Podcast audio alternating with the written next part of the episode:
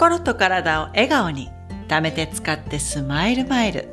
こんにちは、かよです。今日は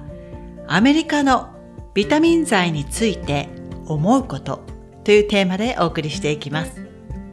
ご存知の方もいらっしゃると思いますが、私はこの間ろっかげつごとの検診、乳がん検診ですね、定期検診を終えて異常なしということでよねんめに突入しました。まあ正確に言えばじゅういちがつじゅうしちにちなんですけれども、でもね、え異常なかったのでよねんめに突入したぞ、イエーイということで宣言したいと思います。で、私乳がんになる前、サプリメントをいろいろ飲んでいたんですね。今でも飲んでいるんですけど、でも飲んでる種類が違うんです。で、今日は私がアメリカに来てから、私がその乳がんの前に飲んでいたビタミン剤とこの今のビタミン剤のこの種類の違いについて思うことをシェアしていこうと思ってます。私はえアメリカに来たのがにせんじゅういちねんまつなんですけど、以前からコラーゲンはずっと飲んでいたんです。主にえマリンコラーゲンを中心に飲んでましたが、豚由来のコラーゲンも飲んでいました。髪の毛とか皮膚とか、ねえー、骨の形成にもコラーゲン、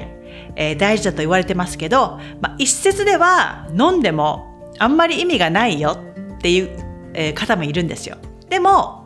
えまあ、自分の体に合ったもの、そして自分自身で効果が実感できていれば飲んでいいと思うんです。でも、もしあなたが魚じゃなくって豚由来のコラーゲンを飲んでいるとしたら、リスクとして考えられることはですね、この豚はもしかして抗生物だったり、そのホルモン剤とかがもしかして入ってるかもしれないということを覚悟した上で飲んだ方がいいと思います。日本の豚だったら多分日本ってホルモン剤禁止してますよね。だからホルモン剤は禁止してるけど、ほら抗生物質は打つでしょ、まあ、たまにほらニュースであるでしょ、豚がこう感染して抗生物質を打ったとかあるじゃないですか。まあ、そういったものがコラーゲンのその商品として使われてるかどうかわからないですけど、もう今ほらいろんなものが市場にあふれてるので、その全部オーガニックでできたコラーゲンとかっていうのは多分少ないんじゃないかなと思うんですよ。だからその点も考慮しながら気をつけて、えー、摂取していただきたいですね。アメリカに来てからはマリンコラーゲンを主に摂ってました。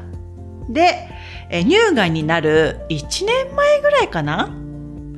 に、えー、マルチビタミンっていうのを摂り始めたんです。で、いろんな種類があるんですよ。にじゅうだい専用、さんじゅうだい用、よんじゅうだいからっていうことで、年代別に分かれてるのも結構売られてるんです。年代によって、まあ、必要な体がこう必要な成分っていうのが違ってくるので、入っているこう含有物とかが違ってくるのは分かるんですよ。でも私が飲んでいたマルチビタミン、私が飲んでいたよんじゅうだい以降のマルチビタミンの中にはあるものが入っていたんです。何だと思います？ホルモン剤と乳房をサポートする成分が入ってたんですよ。ご存知の方もいると思いますが、乳がんは女性ホルモンが関与しているがんなんですよ、主に。まあ、いろんな意見があると思いますが、私は一個人、え乳がん経験者として、もしあなたがビタミン剤を選ぶときは、このようなホルモンとか乳房をサポートする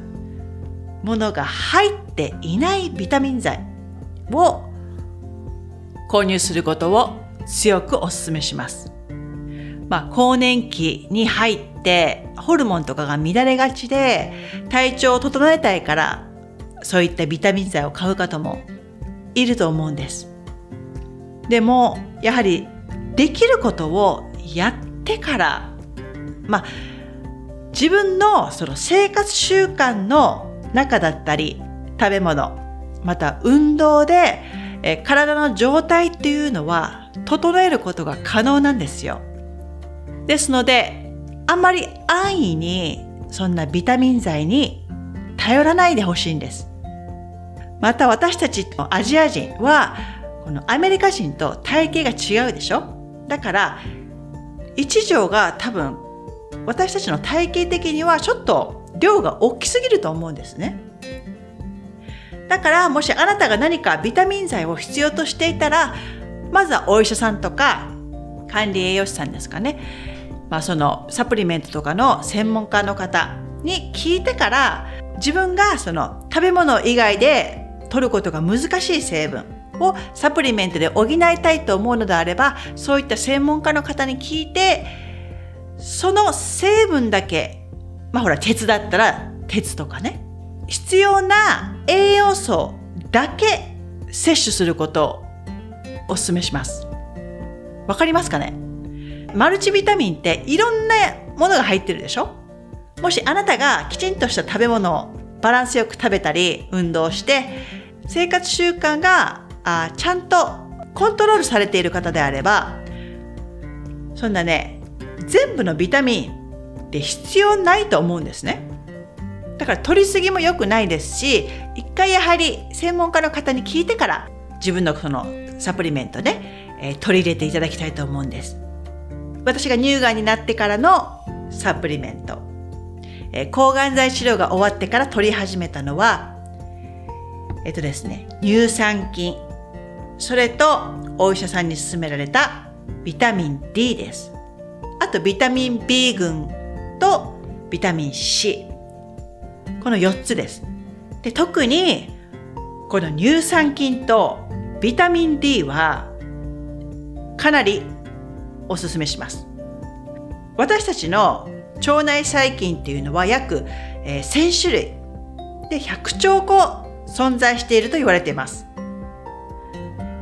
まあ、体の隅々にまでいろんな細菌がいるんですけれども、主に腸にいるんですよ。で、この乳酸菌は私が持っているのは私が私が飲んでいる乳酸菌の数は、えー、ごひゃくおくこです。えー、調べてみたら最低でもにじゅうごおく、あ、間違った。最低でもにひゃくごじゅうおく入った乳酸菌を取った方がいいと書いてあるのが多いです。というのは、腸っていうのはもう土台ですよ。植物で言ったらもう土です。土が土台でしょ。だから土がに栄養がなかったり汚れていたり、いろんな細菌、いらないものが溜まっていると、そこから伸びる植物も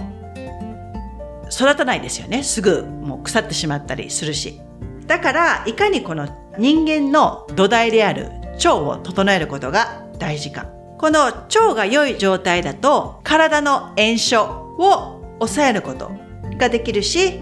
いらないものを、えー、排泄したり、腸が元気だと体に取り込む栄養素の吸収も良くなるし、食べたものとかの栄養吸収が良くなると